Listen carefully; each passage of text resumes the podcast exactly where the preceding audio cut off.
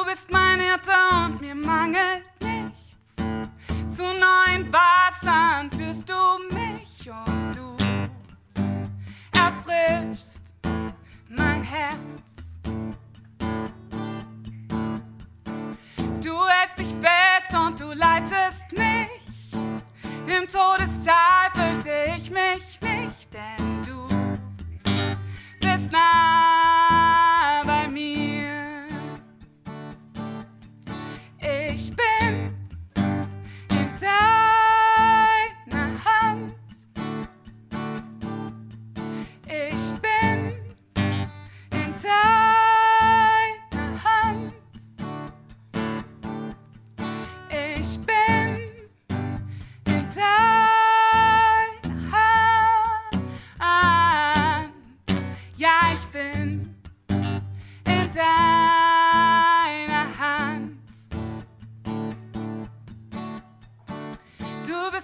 Hirte und mir mangelt nichts. Zu neuen Wassern führst du mich und du erfrischst mein Herz.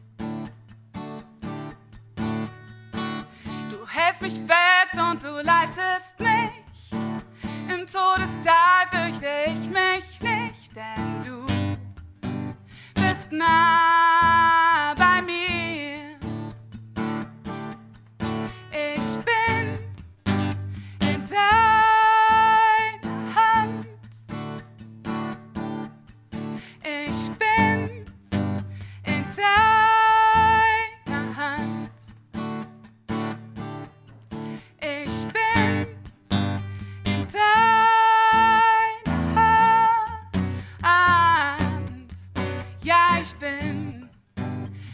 in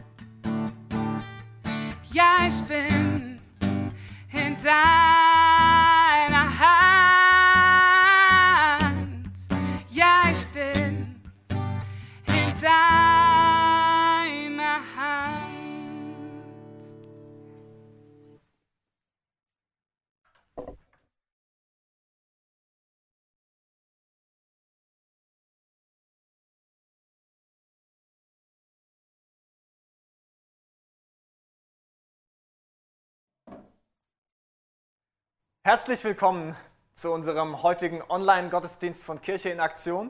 Äh, Wir sind wieder live hier aus unserem äh, Café, das wir umgebaut haben zu einem Filmstudio. Äh, Und ihr habt in den Impre- Impressionen des Videos zu Beginn dieses Gottesdienstes schon gesehen, dass unsere Kirche normalerweise nicht eine Online-Kirche ist, sondern dass wir im Rhein-Main-Gebiet hier in Frankfurt, aber auch darüber hinaus ganz, ganz viel unterwegs sind. Und ein Ort ist dieses Café, wo wir Kirche leben wollen in der Gesellschaft mit anderen Menschen. Wir wollen unterwegs sein bei verschiedenen sozialen Projekten in den unterschiedlichsten Orten. Das können wir momentan nicht, äh, aber da freuen wir uns schon wieder drauf, wenn das weitergeht. Jetzt sind wir heute hier äh, und ich freue mich über jeden von euch, der eingeschaltet hat, um diesen Gottesdienst mit zu verfolgen. Das Thema des heutigen Gottesdienstes ist Side by Side. Äh, nebeneinander, miteinander unterwegs sein. Und vielleicht wird jedem von euch, der hier zuschaut, das, das ist etwas ganz Essentielles, weil es fehlt. Ähm, und wir wollen uns heute eine Geschichte anschauen, eine nachösterliche Geschichte. Wir sind immer noch in, äh, blicken zurück auf Ostern, Wir wollen uns anschauen, wie war das eigentlich damals, äh, als die Jünger, die Nachfolger Jesu unterwegs waren und als sie plötzlich erfahren haben, da kommt jemand mit an ihre Seite und ist mit ihnen unterwegs im Glauben, aber auch ganz praktisch im Leben. Wir wollen heute da auch Geschichten hören, wollen darüber gemeinsam nachdenken und ich freue mich ganz, ganz besonders auf dieses Thema. Und wenn wir darüber nachdenken, wer ist eigentlich an unserer Seite, dann ist an meiner Seite hier gerade eben nur eine Pflanze. Ihr könnt die nicht sehen im Video, jetzt könnt ihr sie sehen. Zwei Pflanzen. Äh, aber wer ist eigentlich an eurer Seite? Das würde mich, das würde uns interessieren. Und deswegen macht doch mal ein Bild von der Person, die gerade heute oder gerade jetzt an deiner Seite ist und schickt das an info@kircheinaktion.de. Und äh, dann werden wir am Ende des Gottesdienstes nochmal äh, schauen, wie das eigentlich so aussah, wer heute an eurer Seite war. Ein weiteres äh, Projekt, das ich euch gerne vorstellen möchte, ein, eine großartige Neuerung, auf die ich mich schon sehr freue und die eine Erfüllung auch ist, eine, eines lang gehegten Traums von Kirchenaktion, ist ein Leadership Institute. Ähm, ein Leadership Institute, vielleicht kann sich nicht jeder von euch darunter genau was vorstellen und deshalb werden wir jetzt ein Video anschauen, in dem uns Philipp Zimmermann erklärt, was das eigentlich ist. Ich freue mich, dass ich euch heute ein neues Projekt von Kirchenaktion vorstellen darf. Wie ihr vielleicht wisst, ist unser Traum von Kirchenaktion zu sehen, wie Himmel in unser Leben, in unsere Stadt und unsere Welt einbricht. Wir träumen von einer geistlichen, sozialen, emotionalen, kulturellen und politischen Veränderung auf allen Ebenen der Gesellschaft die durch eine Vielzahl von Projekten, von Unternehmen, von Initiativen und Kirchenarbeiten stattfindet. Um das besser und auch nachhaltiger zu begleiten, gründen wir gerade ein Leadership Institute auf Erden arbeiten. Wir befinden uns gerade im Umbau und in der Gründungsphase und hinter den Kulissen wird schon kräftig gearbeitet und renoviert. Der Umbau unserer Büroräumlichkeiten in Darmstadt ist in vollem Gange. Und äh, eine große Wand ist raus und der neue Boden wird äh, verlegt. Und ich freue mich total, dass äh, Maren Hübel und Jana Seifert hier wirklich eine hervorragende Arbeit machen. Viele Tage und Wochen haben sie an einem Konzept gearbeitet, um einen Ort zu schaffen, wo man sich richtig wohlfühlt und wo die Kreativität nur so fließen äh, kann. Durch unser Leadership Institute wollen wir neue Leiter fördern und all unsere bestehenden Leiter bei Kirchenaktionen besser begleiten und ausbilden. Wir wollen so einen Ort schaffen, wo wir persönlich wachsen können und wo wir gemeinsam kreativ an Ideen, an Pläne, an Projekten arbeiten, um, die, um diese Welt zu verbessern und sie positiv zu prägen. Ihr werdet bald mehr hören über unsere Seminare, unsere Workshops, Kurse und sonstige Angebote. Aber in der Zwischenzeit freue ich mich über jeden, der unsere neue Facebook- oder Instagram-Seite folgt und sich auf unserer Warteliste auf äh, www.leadershipinstitute.org einträgt. Äh, einträgt. Hier fangen wir jetzt schon an, Inhalte zu teilen und euch über den Umbau und unsere weiteren Pläne auf dem Laufenden zu halten. Wir suchen auch noch ein paar freiwillige Helfer, die bei Renovierungsarbeiten und beim Möbelaufbau helfen. Wenn ihr mal für ein paar Stunden vorbeikommen wollt, um mit anzupacken, dann wendet euch bitte an Diana Seifert oder schreibt einfach ein E-Mail an info@kirchenaktion.de. Mit dem Leadership Institute geht ein weiterer Traum in Erfüllung und ich bin gespannt, was an diesem Ort alles passieren wird. Was für eine tolle Möglichkeit, ein solches äh, Institut gründen und mitgestalten zu können. Ich bin schon voller Vorfreude und wirklich gespannt darauf, wie das Ganze dann alles äh, im Einzelnen aussehen wird. Aber bevor es soweit ist und bevor das alles möglich sein kann und wird, ähm, ist noch ein bisschen Arbeit hin. Ihr habt alle in dem Video gesehen, die Büroräumlichkeiten, die sind schon sehr vielversprechend, aber äh, sie sind noch lange nicht fertig. Äh, und da muss noch möbliert werden, da muss neuer Boden rein, der ist schon bestellt, der kommt jetzt bald an und dann ist da noch einiges zu tun, bis das ein Raum wird, der wirklich äh, kreatives Potenzial auch freisetzt und wo man wirklich auch gemeinsam äh, kreativ an, an Möglichkeiten arbeiten kann, wie wir unser Umfeld wirklich transformieren können, so wie es Philipp im Video gesagt hat.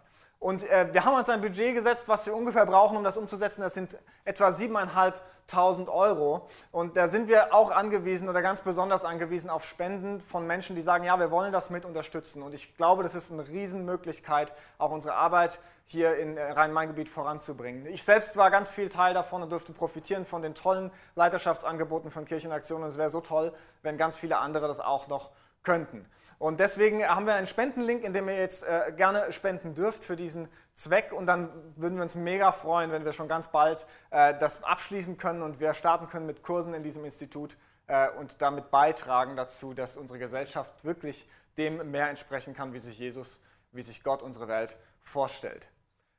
Wir werden jetzt äh, im nächsten Schritt dieses Gottesdienstes äh, ein paar musikalische Beiträge haben, noch mehr, und zwar von Hannah Burger, die habt ihr alles schon gehört am Anfang, äh, bevor äh, die Begrüßung losging. Und ich bin total begeistert und freue mich, dass wir da immer wieder neue Menschen auch mit einbeziehen können hier in unseren Gottesdienst. Und deswegen freue ich mich über, über Hannah, die uns hier musikalisch mit Beiträgen unterstützt und freue mich total, äh, dass ihr da alle dran teilhaben dürft. Bevor wir für jeden einzelnen Menschen, der eingeschaltet hat, der gerade live zusieht in diesem Gottesdienst äh, und möchte dich bitten, dass, dass dein Friede uns ganz besonders jetzt in dieser Stunde ähm, uns begleitet, bei uns ist, dass wir spüren dürfen, Vater, dass du präsent bist gerade jetzt. Wir glauben äh, als Christen, dass du, dass du überall gegenwärtig bist, dass du erfahrbar bist, egal wo wir gerade sind. Aber manchmal braucht es ein bisschen mehr Aufmerksamkeit von unserer Seite und wir beten, Herr Jesus, dass du jetzt in dieser Stunde ganz besonders zu uns sprichst, dass wir offene Ohren haben, offene Herzen mit ganzen Sinnen, mit allen unseren Sinnen wahrnehmen dürfen, was du jetzt zu uns sagen möchtest. Und auf dass wir aus diesem Gottesdienst hinausgehen dürfen mit einer hoffnungsvollen, mit einer freudigen Perspektive, die geprägt ist von deinem Geist. Amen.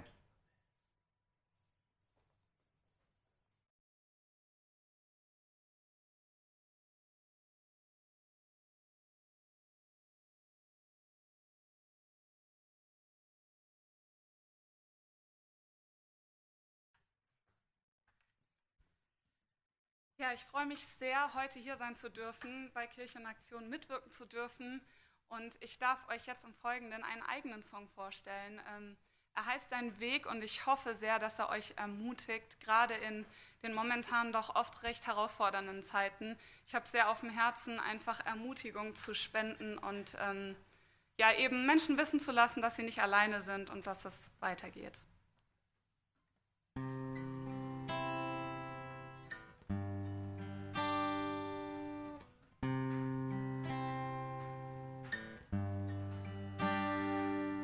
Gebückt und schwach.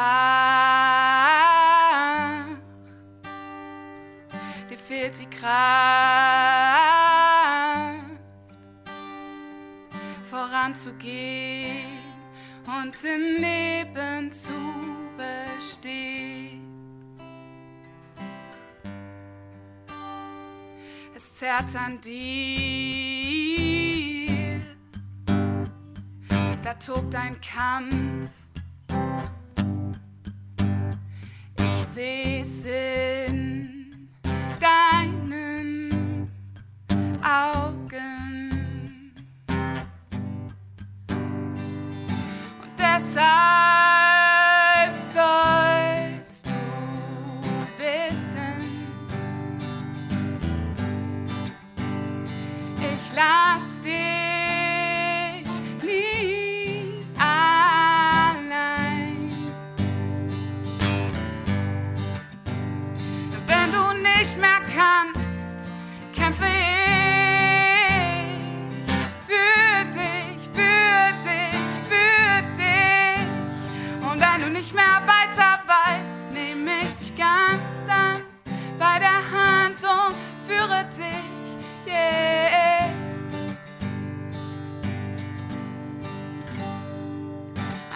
weiter Weg,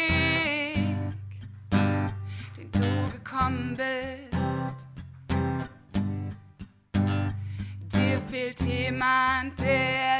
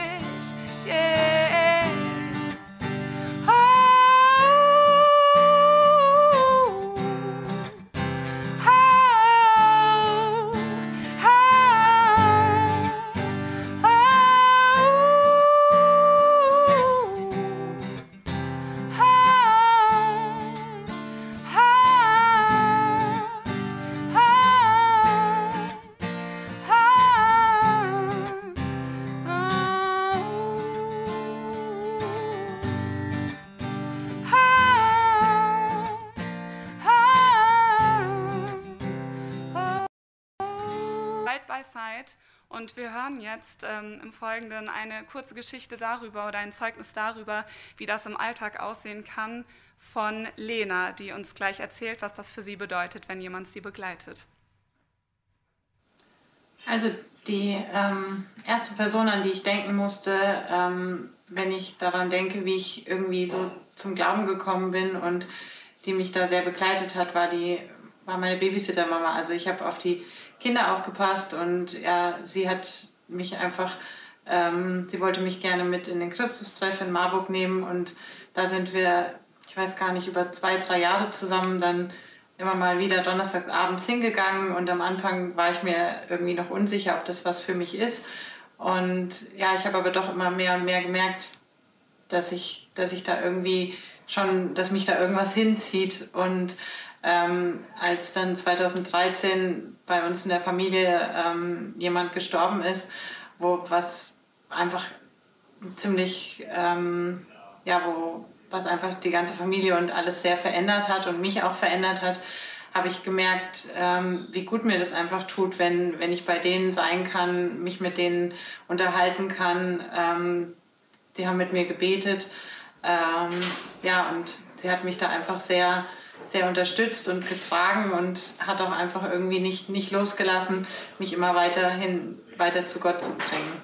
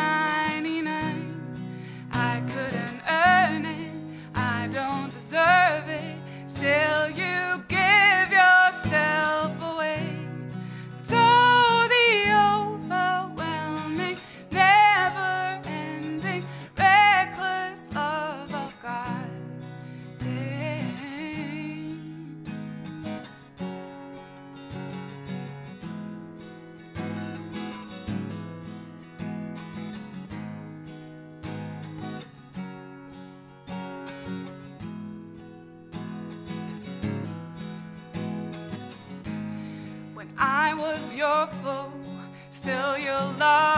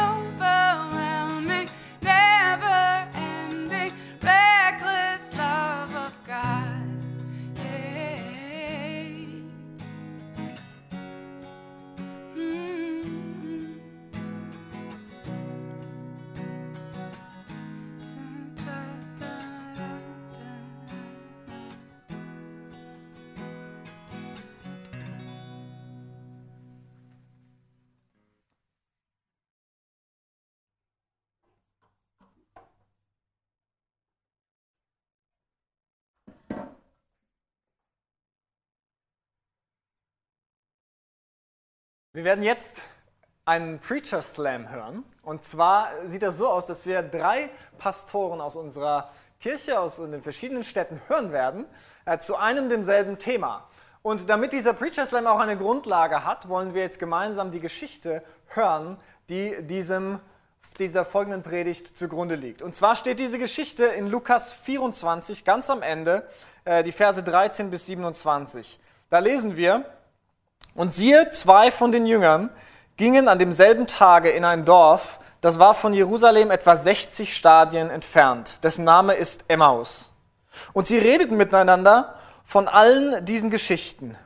Und es geschah, als sie so redeten und einander fragten, da nahte sich Jesus selbst und ging mit ihnen. Aber ihre Augen wurden gehalten, dass sie ihn nicht erkannten. Er sprach aber zu ihnen, was sind das für Dinge, die ihr miteinander verhandelt unterwegs? Da blieben sie traurig stehen. Und der eine mit Namen Kleopas antwortete und sprach zu ihm, Bist du der Einzige unter den Fremden in Jerusalem, der nicht weiß, was in diesen Tagen dort geschehen ist? Und er sprach zu ihnen, Was ist denn? Sie aber sprachen zu ihm, Das mit Jesus von Nazareth, der ein Prophet war, mächtig in Tat und Wort vor Gott und allem Volk. Wie ihn unsere Hohenpriester und Oberen zur Todesstrafe überantwortet und gekreuzigt haben. Wir aber hofften, er sei es, der Israel erlösen werde.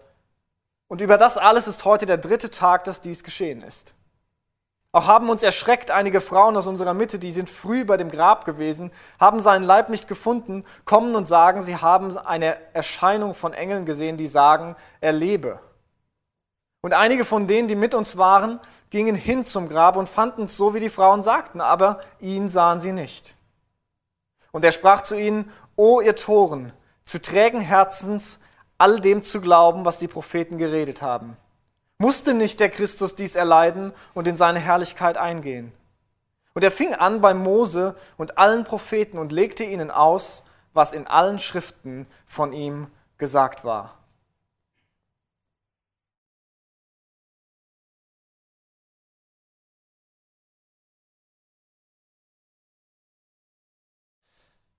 Ja, ich freue mich äh, sehr, heute gemeinsam eins der faszinierendsten Geschichten, die Lukas aufgeschrieben hat, äh, mit euch anzuschauen. Ich möchte zu Beginn äh, etwas Kontext geben, damit wir alle auch ein gutes Bild haben von dem, was hier in dieser Geschichte gerade passiert. Lukas leitet ein in Vers 13 mit den Worten am selben Tag. Am selben Tag. Es war Ostersonntag. Äh, es war der Tag, wenn wir uns äh, Anfang des Kapitels 24 anschauen, dass einige Frauen auf dem Weg waren hin zum Grab, darunter Maria Magdalena. Und sie sind zum Grab gelaufen und sind dort angekommen und sie waren komplett schockiert, weil der Stein nicht mehr dort sie begegnet sind und ihnen gesagt haben, warum sucht ihr die Lebendigen unter den Toten? Jesus lebt, er ist auferstanden. Und so gingen sie zurück zu den Jüngern und erzählten ihnen, was passiert ist, aber keiner glaubte ihnen ein Wort. Es war nur Petrus, der aufstand und, und quasi sagte, ich muss es selber für mich sehen. Und er ist zum Grab gerannt und war dann auch völlig verwirrt. Es war genau dieser Tag, an dem diese zwei Personen, von denen wir in dieser Geschichte lesen, sich auf den Weg nach Emmaus gemacht haben. Wir wissen nicht wirklich viel über diese zwei Personen. Äh, Lukas äh, sagt uns, dass einer von ihnen Kleopas hieß. Viele gehen davon aus, dass es sich um einen Mann und eine Frau handelte, ein Ehepaar, die vielleicht sogar in Emmaus gewohnt haben. Emmaus war eine kleine, äh, ein kleines Dorf außerhalb, ein paar Kilometer außerhalb von Jerusalem und Sie waren auf dem Weg dorthin. Eins, was wir aber wissen, ist, dass sie zwei Jünger waren. Und dass sie eine Zeit lang mit Jesus unterwegs waren. Für mich stellt sich hier eine Frage, nämlich warum sind sie weg von Jerusalem hin nach Emmaus gelaufen, wenn Jesus seinen Jüngern vorher eins ganz klar gesagt hat. Er hat ihnen nämlich gesagt, bleibt in Jerusalem. Bleibt in Jerusalem. Versuch dich mal für einen Augenblick in die Schuhe dieser beiden zu versetzen. Du warst persönlich mit Jesus unterwegs, du hast gesehen und erlebt, was er für Wunder getan hat, wie er Menschen begegnet hat, wie er Aussätzigen begegnet ist und mit ihnen umgegangen ist. Du hast eine ganze Hoffnung auf diese Person gesetzt, auf den du glaubtest, dass er der Messias ist, dass er dich befreien würde, dass er in deinem Leben auftauchen würde, in ihrem Fall, dass er Israel erlösen würde. Und an einem Nachmittag, drei Tage vorher, ist diese ganze Hoffnung geplatzt, als Jesus am Kreuz gestorben ist und sie sich gefragt haben, was nun? Kennen wir nicht alle das Gefühl, dass wir uns auch mal irgendwie Hoffnung gemacht haben, unsere Hoffnung auf etwas gesetzt haben, nur um zu erleben, dass diese Hoffnung wie ein Luftballon auf einmal platzt? Ich weiß nicht, wie es dir geht, aber ich kann mich definitiv an Momente in meinem Leben erinnern, wo ich äh, meine Hoffnung auf Dinge gesetzt habe und, und sie auf einmal in Luft aufgegangen sind. Diese ganze Szene ist irgendwie von Enttäuschung geprägt. Wir lesen, dass sie mit einem gesenkten Kopf unterwegs sind, dass sie sich aus, austauschen, im Gespräch sind. Sehr wahrscheinlich über die Dinge, die in den letzten Tagen passiert sind, die sie gerade bedrücken. Stellt euch vor, oder ich stelle mir es so vor, dass es Sonntag war, der Morgen, an dem die Frauen zum Grab gingen und diese beiden Jünger waren in Jerusalem noch und sie haben sich wahrscheinlich gedacht, warum sind wir noch hier? Jesus ist gestorben, die Hoffnung ist verloren. Und ich stelle mir vor, wie sie ihre Sachen gepackt obwohl Jesus gesagt hat, bleibt in Jerusalem. Hier ist mein einer Punkt, den ich uns heute mitgeben möchte und für mich irgendwie ein ganz verrückter Gedanke ist und mein meine Theologie auch irgendwie auf den Kopf stellt. Aber hier ist der Punkt, den ich dir heute mitgeben möchte. Jesus läuft mit ihnen in die verkehrte Richtung. Jesus läuft mit ihnen in die verkehrte Richtung. Obwohl Jesus ihnen gesagt hat, bleibt in Jerusalem. Obwohl sie die Hoffnung aufgegeben haben und quasi in die verkehrte Richtung anfingen zu laufen. Jesus lässt sich auf sie ein. Was für ein Gott der uns in Christus offenbart wird, der uns begegnet, der sich auf uns einlässt, der mit uns läuft, selbst wenn wir hin und wieder in die verkehrte Richtung laufen. Und ich rede hier nicht unbedingt von moralischen Themen, sondern Momente wie diese. Wurdest du schon mal enttäuscht? Zutiefst enttäuscht, vielleicht von anderen Menschen, vielleicht von deinem Glauben, vielleicht sogar von Gott vielleicht sogar von seiner Kirche. Und du hast die Hoffnung aufgegeben, du hast quasi deine Sachen gepackt und hast für dich dein Jerusalem verlassen. Bist weggelaufen.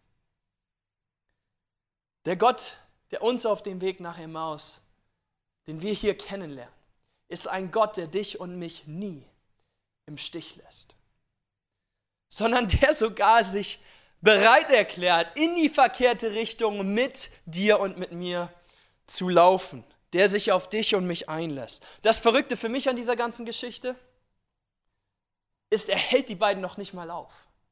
Er läuft mit ihnen Seite an Seite, befindet sich auf einmal in dem Haus und ist mit ihnen.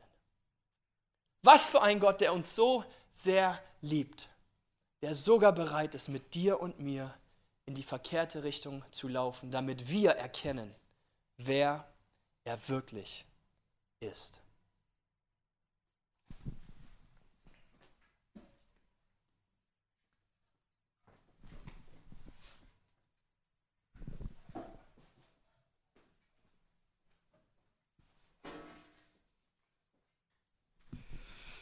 So, hallo ihr Lieben, guten Morgen auch von meiner Seite. Diese zwei Menschen, wir haben das gerade schon gehört, die sind auf dem Weg nach Emmaus. Die wollen weg aus Jerusalem, wo sie wahrscheinlich, so stelle ich mir das vor, ein paar ziemlich traumatisierende Tage erlebt haben. Wir lesen in der Zusammenfassung, die Kleopas so leicht vorwurfsvoll an Jesus gibt, dass die beiden eigentlich große Hoffnung gesetzt hatten in Jesus als Messias. Sie dachten, er ist der Messias, der endlich Israel befreit. Sie dachten, die beiden haben auf einen König gewartet, auf einen König, der den Römern, die sie seit Jahrzehnten unterdrücken, endlich mal zeigt, wo der Hammer hängt. Die haben gewartet auf einen König in Prunk und in Pracht und das ist einfach mega schief gegangen. Darin erkenne ich mich irgendwie wieder.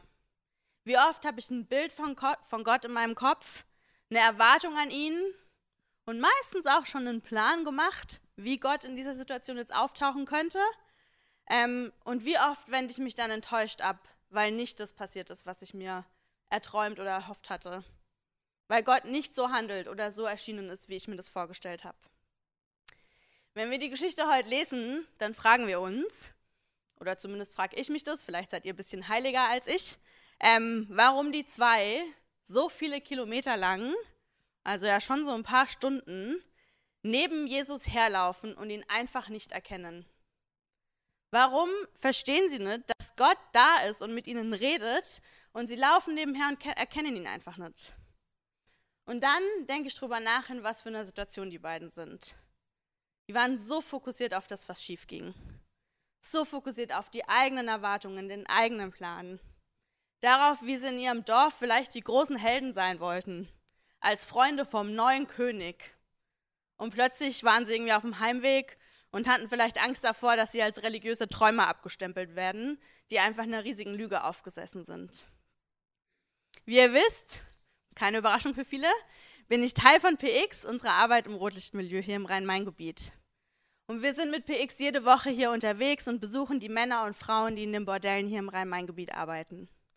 Wir haben kleine Geschenke dabei, aber hauptsächlich unsere Zeit. Und so sitzen wir da in den Zimmern und auf den Gängen und reden mit den Frauen, die da arbeiten und leben. Wir reden über Familie, über Lieblingsessen, über was ist Heimat für dich, über Kinder und immer wieder auch mal über unseren Glauben. Und manchmal ergibt sich, dass wir mit den Frauen zusammen beten. Jetzt sind Bordelle irgendwie nicht so die Orte, an denen man besonders viel von Gott sehen kann. Zumindest auf den ersten Blick. Da herrscht Gewalt, Streit, Gangs und so weiter und so fort. Und jetzt weiß ich in meinem Kopf, dass Gott eigentlich nicht räumlich beschränkt ist und dass er überall ist.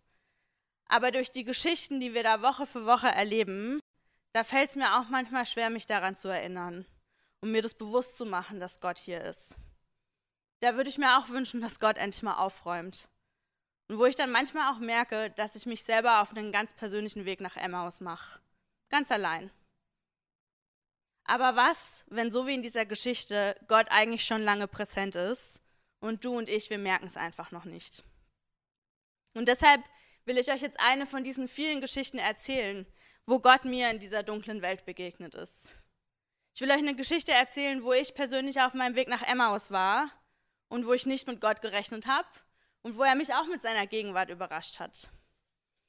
Wir waren an diesem einen Abend schon lange unterwegs und ich vorgestellt und wir hatten dieses typische Hi, ich bin Lara, wer bist du? Gespräch und im Verlauf dieses Gesprächs, ähm, da hat sich irgendwie auch ergeben, dass wir sie gefragt haben, ob wir zusammen beten wollen. Und normalerweise läuft es dann relativ natürlich ab. Wir gehen einfach ins Zimmer rein, setzen uns aufs Bett und beten zusammen. Aber nicht mit dieser Frau. Die hat die Tür hinter sich zugemacht und erstmal hat sie sich umgezogen. Und zwar nicht einfach schnell was übergezogen, sondern sie hat sich überlegt, was sie jetzt anzieht. Außerdem hat sie in ihrem Schrank nach einem Gebetstuch gekramt und sie hat überall im Raum Kerzen angezündet.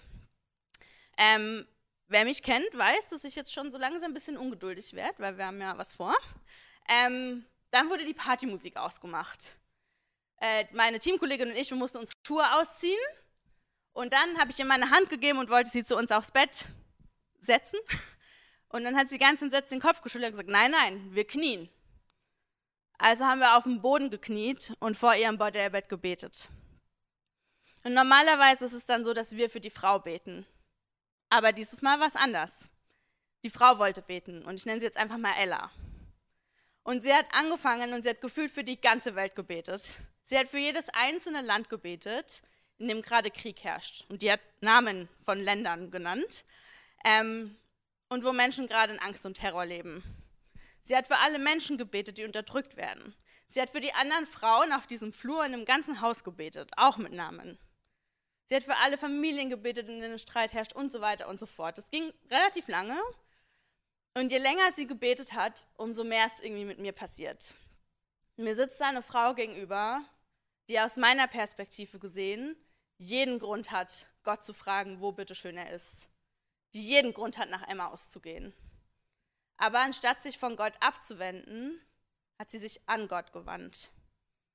Und sie hat irgendwie schon viel mehr begriffen als ich und hat mir an diesem Abend im Bordell gezeigt, wieder mal neu, dass Gott schon lang da ist.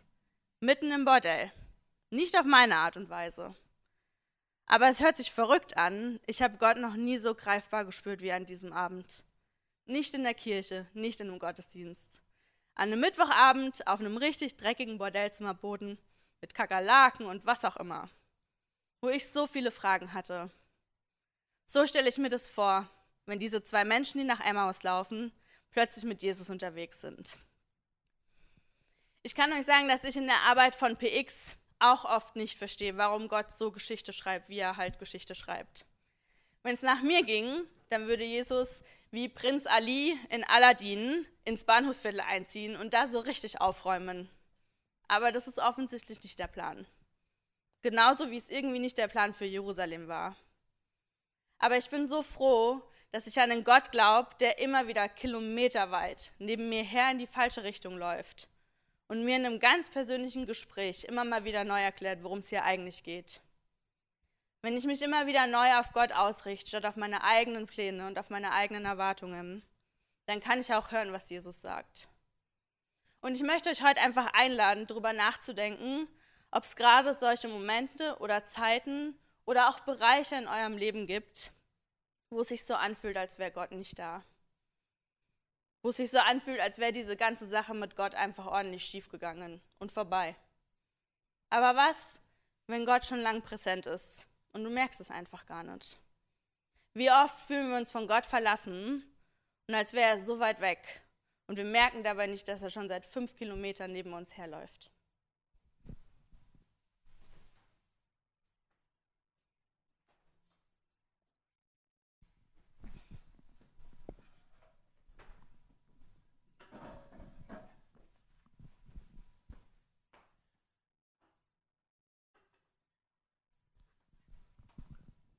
Ich hoffe, ihr habt gerade gut zugehört, als Eric und Laura gesprochen haben, denn die beiden haben uns ein Gottesbild gezeichnet.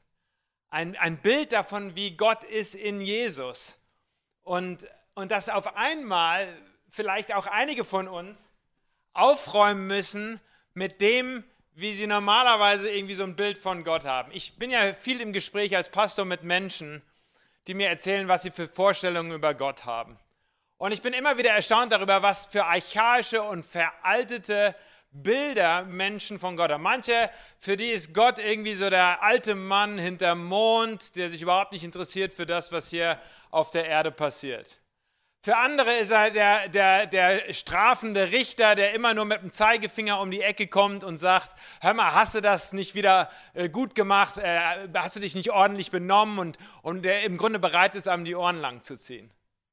Wieder andere äh, haben ein Bild von Gott, das überhaupt nichts Persönliches hat oder irgendwie Herzliches, sondern es ist einfach nur kalt und distanziert. Und ich weiß nicht, wo diese Bilder von Gott herkommen. Manchmal vielleicht äh, aus dem Religionsunterricht, weil irgendein Lehrer was Komisches gesagt hat oder weil sie irgendein Ereignis hatten, was total schicksalhaft war und dann haben sich so ihre eigenen Gedanken über den Himmel und über Gott gemacht.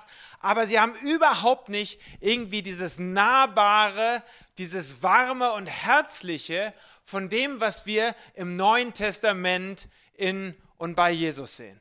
Und deswegen liebe ich diese Story, die wir gerade studieren, wie Jesus an die Seite von Menschen kommt und ihnen ein ganz anderes Bild von Gott vermittelt. Und für mich eines der schönsten Aussagen im Neuen Testament ist in Johannes 14, Vers 9, wo Jesus sagt, wer mich sieht, der sieht den Vater.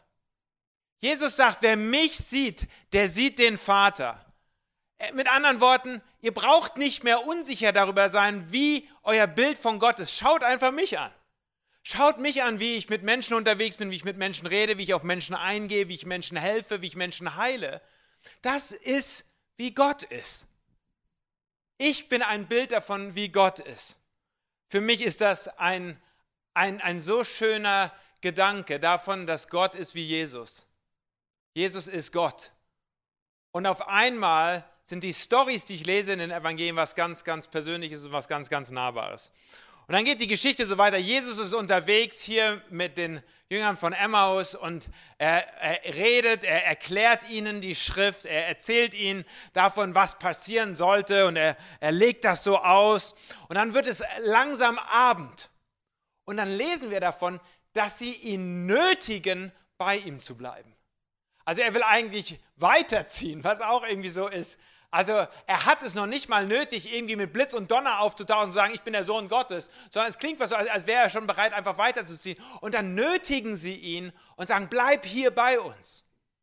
Und dann setzen sie sich hin und dann essen sie zusammen Abend. Und dann heißt es, als er das Brot brach, werden ihre Augen geöffnet und sie erkannten ihn auf einmal in dieser einfachen Geste, dass er Brot genommen hat und gebrochen hat. Da, da fuhr kein Blitz vom Himmel, da war kein lautes Donnern, sondern da war so eine ganz einfache Geste. Und auf einmal merkten sie, boah, das ist ja Jesus, das ist ja der Sohn Gottes direkt hier bei uns, direkt hier an unserer Seite. Und wir haben es die ganze Zeit irgendwie nicht gemerkt.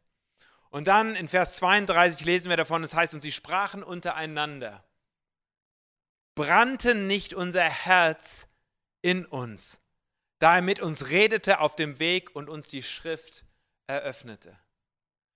Brannte nicht unser Herz in uns, als er mit uns gesprochen hat. Für mich ist dieses brennende Herz, über das hier die zwei Jünger von Emmaus sprechen, ist eigentlich so der Test des Glaubens. Der Test des Glaubens ist nicht, ob ich alles verstanden habe ob ich überhaupt keine Zweifel mehr habe, ob ich die Bibel auswendig kann oder die wichtigen Passagen irgendwie alle verinnerlicht habe, sondern der Test des Glaubens ist, ob ich ein Herz habe, was brennt. Ob ich das schon mal persönlich irgendwie erlebt habe und immer wieder auch erlebe, dass Gott mich anrührt, dass ich mit ihm im Gespräch bin, Seite an Seite und dann auch mein Herz das spürt, dass ich das wirklich erfahre und merke, da passiert etwas. Und das Bild, was ich vor Augen habe, ist im Grunde das Bild wie wenn man verliebt ist. Jeder von uns war schon mal irgendwie verliebt. Und, und man weiß, da gibt es rationale Argumente, verliebt zu sein und warum die andere Person die richtige ist. Aber eigentlich geht es nicht nur um die Ratio, sondern es geht ums Herz. Und auf einmal sieht man die Welt ganz anders, weil man verliebt ist. Weil da jemand ist, wo das Herz anfängt zu brennen. Meine Frage an dich ist, ob dein Herz auch schon mal gebrannt hat, wenn du Gottes Nähe an deiner Seite gespürt hast. Hast du auch schon mal ein brennendes Herz gehabt, so wie die Jünger hier das in der Geschichte von Emmaus sagen, dass sie gespürt haben, das Herz brennt, wenn er mit uns redet. Hast du das auch schon mal erlebt? Ich kann mich erinnern, wie vor einigen Jahren wir an Silvester als Familie hochgefahren sind zu meiner Familie nach Stralsund, zu Andreas Eltern. Und ich weiß, dass die heute auch zuschauen. Ich grüße Stralsund dort oben. Wir haben uns über Silvester in der Winterzeit auf den Weg da hochgemacht und wollten ein paar Tage mit der Familie verbringen. Meine Schwiegermutter hat großartig gekocht. Da gibt es immer herrliches Essen. Da gibt es eine tolle Ente, da gibt es Klöße, die noch Handarbeit sind, stundenlang vorbereitet werden. Also ein richtig leckeres Essen. An diesem Silvesterfest war es aber so, dass ich persönlich mega platt war. Ich war müde und ich war erschöpft. Es war ein anstrengender Dezember gewesen für mich. Viel zu tun, viel Stress und es war irgendwie auch ein anstrengendes und herausforderndes Jahr gewesen. Und so war ich körperlich ausgelaugt und etwas ausgebrannt, aber wenn ich ganz ehrlich bin, war es auch geistlich irgendwie gerade ausgebrannt.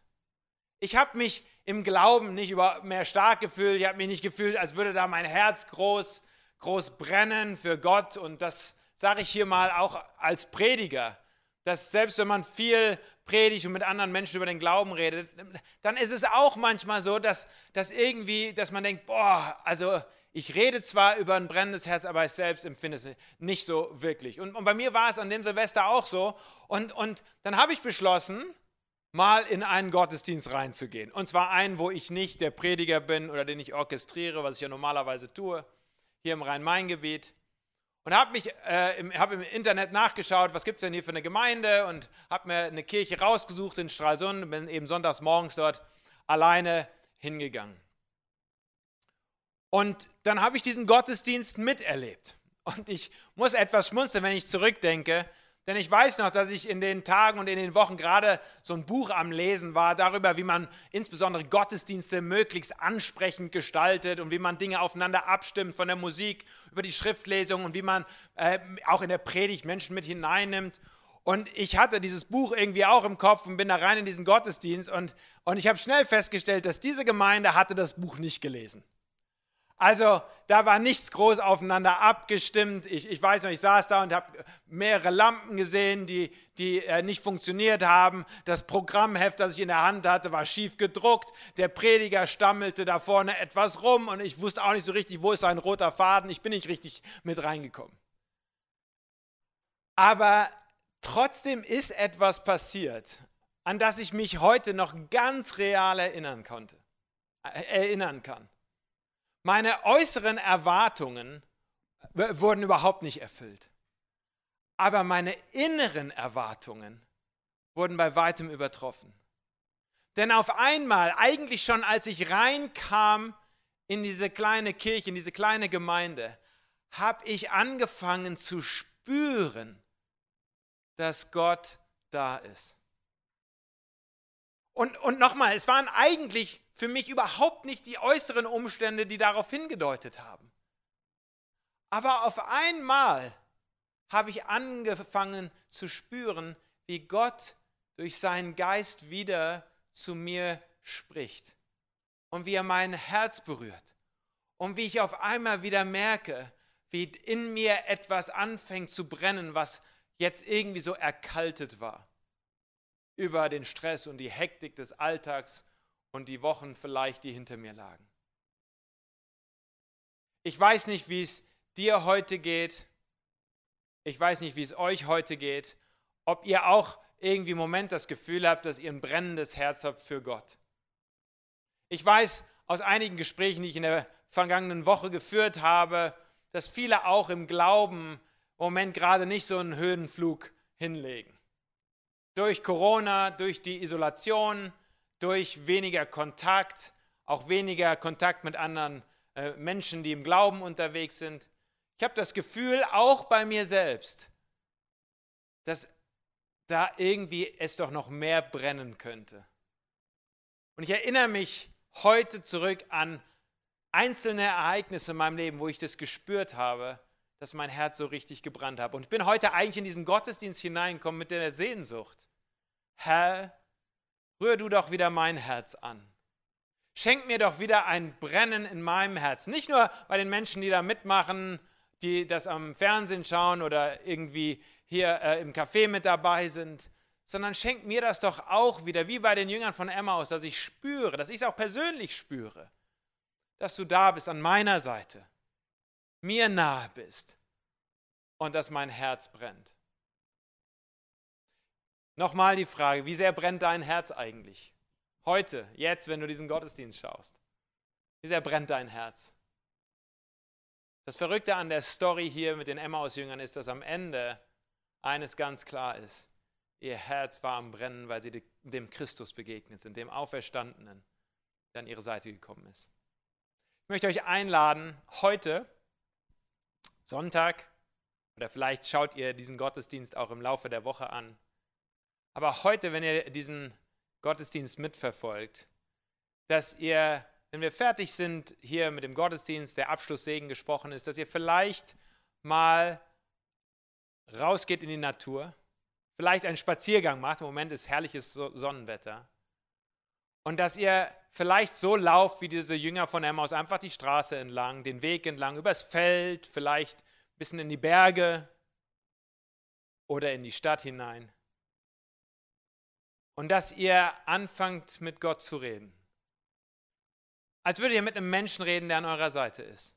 Vielleicht laut, vielleicht leise. Und ihn dann vielleicht auch einfach bittet. Herr, wenn du da bist, wenn du mich siehst, wenn du mich hörst, ich bitte dich, schenk mir doch ein brennendes Herz. Schenk mir doch ein Herz, was auch brennt wo ich spüre, dass Liebe da ist, dass du mich liebst, dass du real bist. Denn das brauche ich für mein Leben. Ich weiß, ich brauche das für mein Leben. Ich weiß, wir Menschen brauchen das für unser Leben. Ich möchte ein Gebet zum Abschluss beten, wo ich Gott einlade, nochmal ganz persönlich, dass er auch mich anrührt, dass er auch dich anrührt. Lasst uns zusammen beten. Lieber Herr, ich möchte dir jetzt danken für diesen Gottesdienst und ich weiß nicht, ob unsere Elemente alle so zusammengepasst haben, ob das für alle so stimmig war. Aber ich weiß, Herr, dass du Wege findest, zu uns zu sprechen.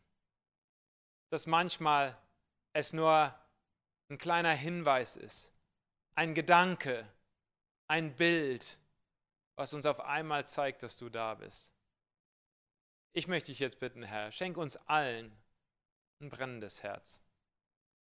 Schenke uns allen, dass wir spüren, dass es nicht nur was Intellektuelles, was Rationales, sondern es ist was Persönliches. Weil du ein persönlicher Gott bist. Darum bete ich in Jesu Namen. Amen.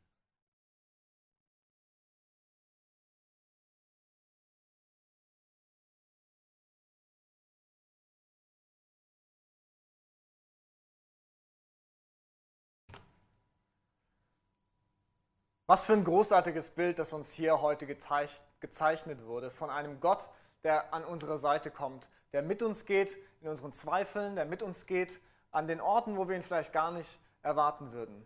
Und wie großartig, dass das auch immer wieder damit zusammenhängt, dass wir mit anderen Menschen gemeinsam unterwegs sind.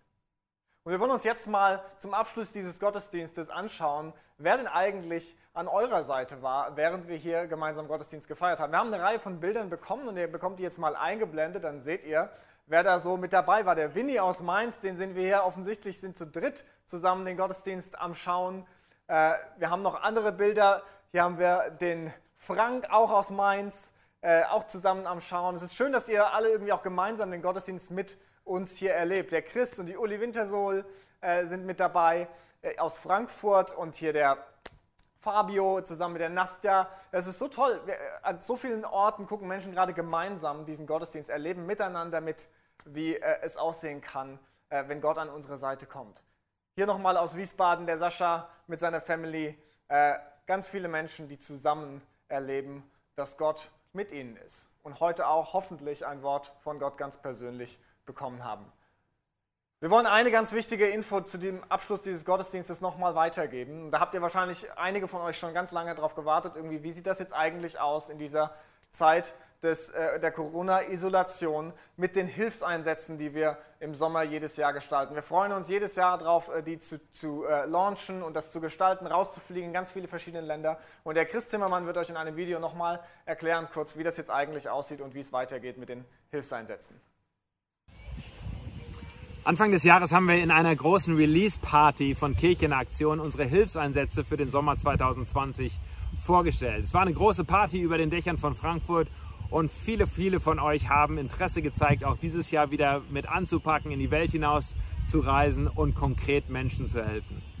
Leider, leider muss ich heute die Nachricht rausgeben, dass wir vorerst einmal alle Hilfseinsätze absagen müssen. Wir waren in den letzten Wochen intensiv in Gesprächen, im Kontakt mit den Einsatzländern, mit unseren Partnern und haben versucht herauszufinden, wie es ihnen geht, wofür wir beten können, wie wir sie mit supporten können, auch in dieser Zeit und haben herausgefunden, dass das, was wir hier als Krise haben, auch in den Einsatzländern ganz ähnlich aussieht, nur dass sie viel weniger Hilfssysteme haben, viel weniger Unterstützung von ihren Regierungen, als das bei uns der Fall ist. Und so fällt mir diese Absage ganz besonders schwer. Und wir wollen trotzdem irgendwie schauen, wie wir dieses Jahr kreativ sein können, wie wir beten können, wie wir vielleicht auch finanzielle Ressourcen äh, zur Verfügung stellen können, damit manche der Projekte, die wir angedacht haben, trotzdem irgendwie unten lokal vor Ort stattfinden können. Eventuell finden einzelne Hilfseinsätze statt, je nachdem, wie sich das noch in den nächsten Wochen, Monaten entwickelt. Aber das können wir nun heute noch nicht sagen. Für diejenigen von euch, die Teilnehmerbeiträge schon überwiesen haben, ich möchte euch bitten, dass ihr eine E-Mail schreibt an info@kirchenaktion.de und uns eure Kontodaten mitteilt. In voller Höhe bekommt ihr umgehend dann den Teilnehmerbeitrag zurückerstattet. Ja, das ist eine traurige Nachricht, aber auch eine Nachricht, die uns vielleicht neu kreativ darüber nachdenken lässt, wie wir von hier aus Menschen in der Welt unterstützen können. So ein, mein herzliches Anliegen ist es auch, dass ihr die Menschen ins Gebet mit einschließt. Das ist eine ganz wichtige Information, von der wir gerade gehört haben. Leider, leider. Ähm, die Hilfseinsätze sind erstmal abgesagt, aber seid da auch äh, aufmerksam. Vielleicht ändert sich bei dem einen oder anderen Land nochmal etwas. Ihr könnt dieses Video auch gerne teilen und äh, könnt das äh, auf unserem YouTube-Kanal finden für Menschen, die vielleicht auch gerade, die das, den Online-Gottesdienst nicht gesehen haben, die sich fragen, wie ist das eigentlich jetzt mit den Hilfseinsätzen? Äh, das kann man im Internet anschauen und dann haben alle nochmal die Info präsent.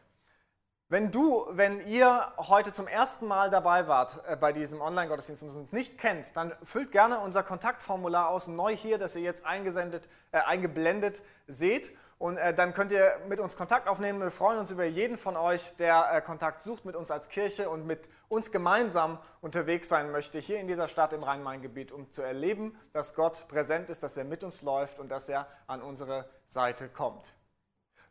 Zum Abschluss dieses Gottesdienstes möchte ich noch einen Segen aussprechen. Und wenn du, wenn ihr zu Hause gerade irgendwie nicht völlig äh, auf der Couch lang liegt, dann steht doch gemeinsam vielleicht vor dem Laptop, vor dem Handy, mit dem Handy auf und ich möchte einen äh, Segen sprechen zum Abschluss des Gottesdienstes. Es ist ein Wort, das steht in Jeremia 29, Vers 11, das wir lesen dort geschrieben, dass uns Gott auch heute zuspricht. Und da heißt es, der Herr, unser Gott, spricht. Ich weiß, was für Gedanken ich über euch habe nämlich Gedanken des Friedens und nicht des Unheils, um euch eine Zukunft und eine Hoffnung zu geben. Amen. Ich wünsche euch allen einen großartigen Sonntag. Genießt das Wetter, genießt die Sonne, verbringt die Zeit mit wem auch immer ihr gerade an eurer Seite seid. Und dann sehen wir uns hoffentlich beim nächsten Online-Gottesdienst wieder oder bei einem der vielen Angebote, die wir auch online unter der Woche haben. Macht's gut.